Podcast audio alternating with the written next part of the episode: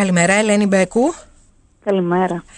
Ε, δεν ξέρω αν άκουσες ε, κάποια από τα στοιχεία της εισαγωγής. Βεβαίως το θέμα μας δεν είναι άλλο από όσα συμβαίνουν και γινόμαστε μάρτυρες μιας κατάστασης. Είτε αυτή είναι μια γυναικοκτονία ακόμη, είτε είναι ένας άγριος ξυλοδαρμός μιας γυναίκας, είτε είναι ο βιασμός μιας γυναίκας. Όμως όπως και να έχει, τον τελευταίο καιρό είναι λες και ζούμε μία πανδημία κατά των γυναικών.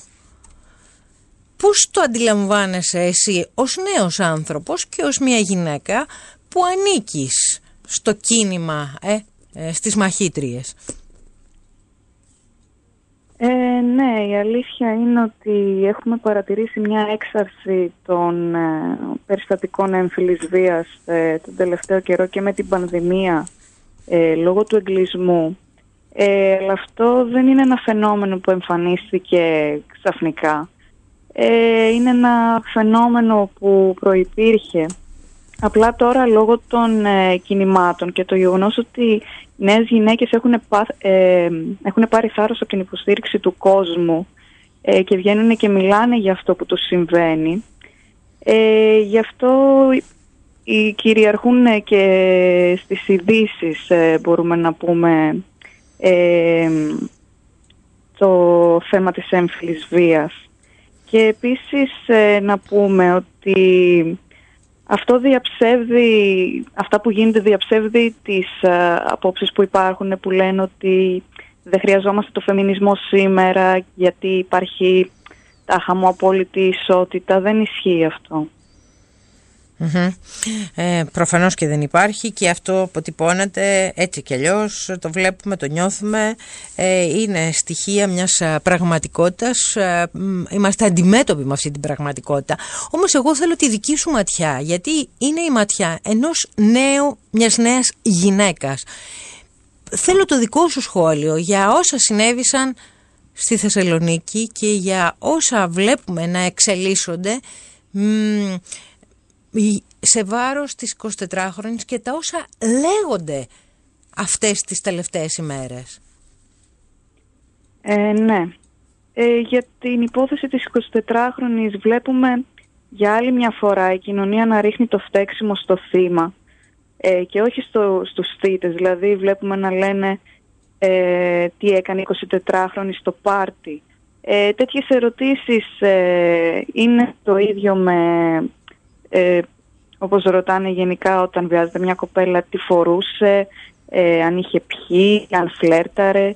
Τι ε, ζητούσες στη σουίτα; Ναι, ναι. Ναι, και πώς βρέθηκε Ε, ουσιαστικά αυτός είναι ο δεύτερος βιασμός μιας, ε, του θύματος από την κοινωνία και αυτό γίνεται και στα δικαστήρια. Για παράδειγμα, όταν φτάνει μια υπόθεση βιασμού στα δικαστήρια, ε, τέτοιες ερωτήσεις ε, κάνουν στο θύμα.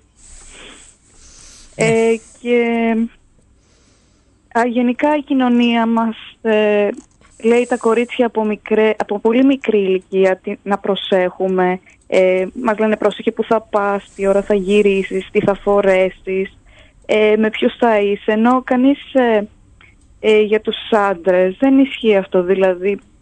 Και κανείς δεν ρωτάει έναν άντρα γιατί βίασε και γιατί δεν πρέπει να βιάσει ή ακόμα και αν τον ρωτάει είναι πολύ έτσι είναι ε, ε, εκ των υστέρων και μεταγενέστερη η ερώτηση ίσως σε κάποια αίθουσα δικαστηρίων. Το θέμα είναι ότι μεγαλώνει αυτός ο άντρας με το δικαίωμα να βιάζει με το δικαίωμα να σκοτώνει με το δικαίωμα να, να ξυλοφορτώνει τη γυναίκα του.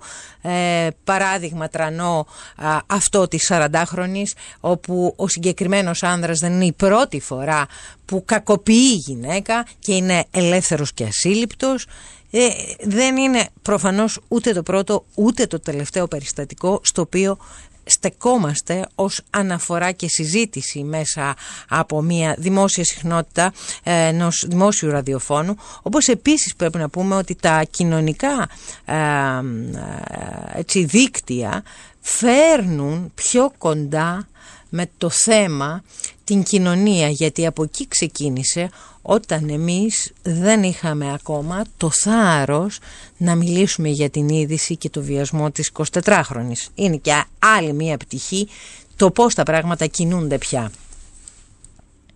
Ναι, φυσικά. Ε, και για να πούμε κάτι ακόμα για την υπόθεση της 24χρονης. Ε, επειδή ακριβώς οι θύτες είναι μεγαλοεπιχειρηματίες, ε, γίνεται μια προσπάθεια να κουκουλωθεί το όλο θέμα, ε, κυρίως από τα ε, κανάλια. Και καταλαβαίνουμε ότι θα είχε πάρει άλλη διάσταση το γεγονός, εάν για παράδειγμα οι θύτες ήταν αλλοδαποί εργάτες. Ε, καταλαβαίνουμε ε, τι άλλη διάσταση θα είχε πάρει. Και επειδή ακριβώς αυτοί ε, οι άνθρωποι βρίσκονται σε μια προνομιούχα θέση, θεωρούν ότι μπορούν να κάνουν ό,τι θέλουν και πιστεύοντας ότι δεν θα υπάρξουν επιπτώσεις.